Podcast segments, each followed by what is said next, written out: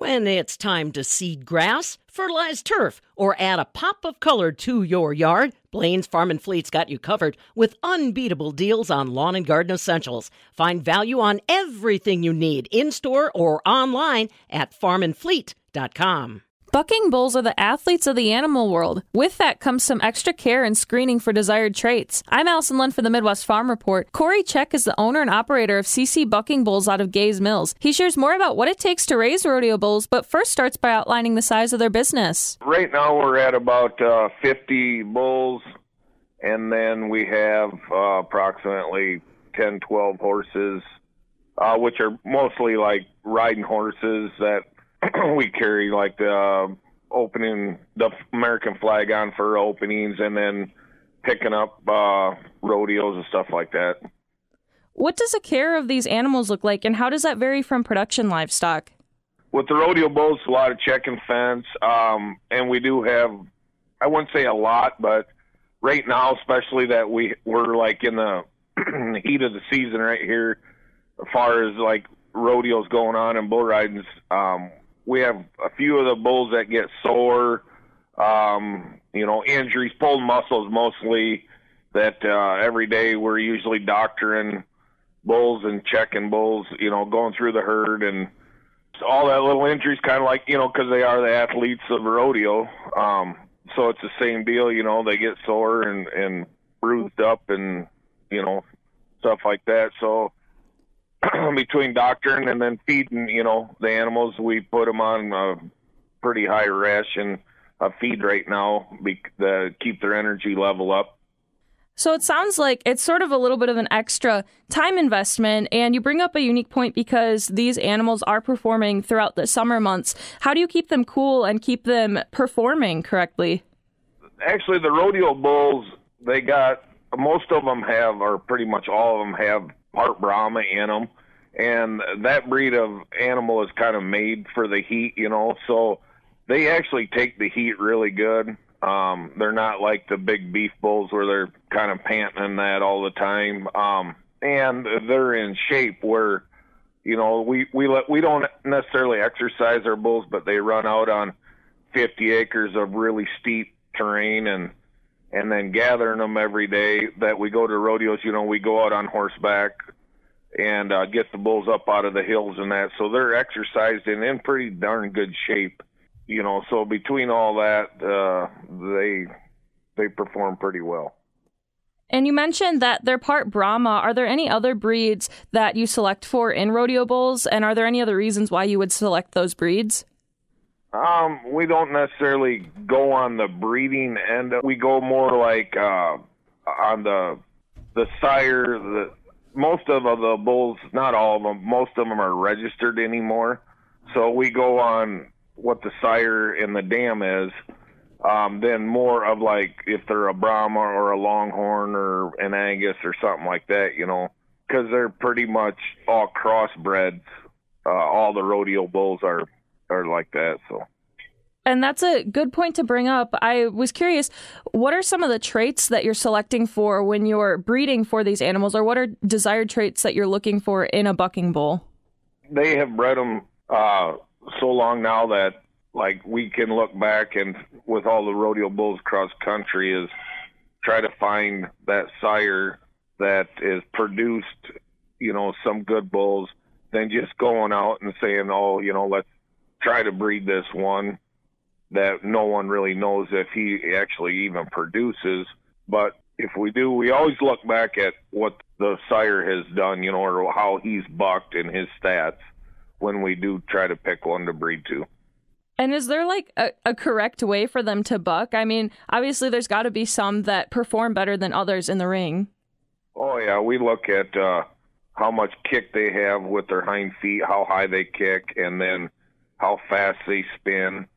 Basically, kick and spin, and you know, electric, how electric they are, and and then a lot of it too is, believe it or not, is their feet. You know, if if the sire had bad feet and some of the calves before are having bad feet, then we do not. I try not to breed to them anyway, just because you know, obviously they got to have really good feet. If they're sore on their feet, they're not going to perform for you.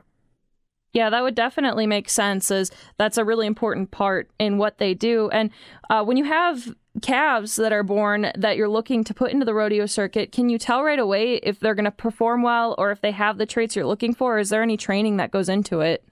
You can't really tell until you actually buck them, and we will we'll buck them at about a year, year and a half old with what we call is like a little uh, dummy. It's like a little box and it's got a remote control on it. We'll put it on there and buck them as a calf, and then that we got a remote control to where we can click it and that dummy will come off, and we just buck them for like four or five seconds to see how much kick and electricity they have. And then after that, when we buck them a few times, we just let them go until they're a two-year-old. Come back and do that again, and then we don't actually start putting riders on them until maybe a long two-year-old. But or and then start them at a three year old. So once they enter the rodeo circuit at about that three years of age, how long do they remain uh, in operation? I guess you would call it. Every animal's different. Some will last. You know, I've had them start out and you really think you had a superstar, and then I don't know, three four months they just decide they don't really want to do it anymore, and they'll give it up. Now that isn't that doesn't happen very often, but it does. But if they are legit buckable and stay bucking. You know, I have bulls that I've were 10 years old and still bucking. That's insane. Um, I guess I didn't realize that they could stay in that long. Yep, yep. They're, like I said, it's a small percentage, but you know, most of them will uh, is eight or nine. But I've had 10, 11 year olds that you know we've taken care of, and which we take care of all of them, but they've been pretty fortunate to stay bucking that long. Now, could you give me an idea of what does your rodeo season look like throughout the summer months? You know, how many stops are you making and where are you all traveling to with these animals? I think right now we are on since the first of the year we are on stop 28 and uh we've gone we go mostly uh, mostly all in the Midwest. Every year is different to diff, you know different, but like last night we were in uh, Janesville, or yesterday afternoon we were in Janesville, Wisconsin. Um, Friday night we were in Tomah, Wisconsin, and this coming Friday we go to Woodstock, Illinois, and then Saturday we'll be in Garnavillo, Iowa.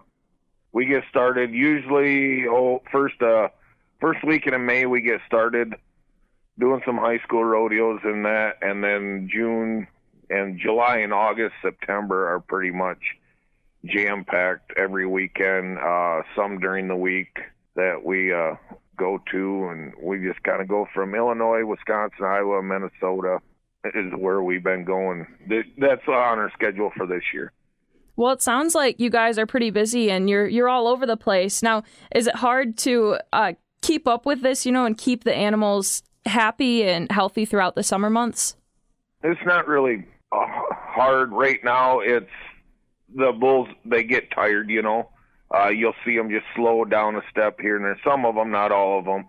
Um, so we really increase the feed intake and the try to get their energy level up, and then kind of you know just let them basically rest out in the pasture during the week and have some time off. But they definitely will get tired and and uh, you can see the difference from the first year when they haven't been used a whole lot.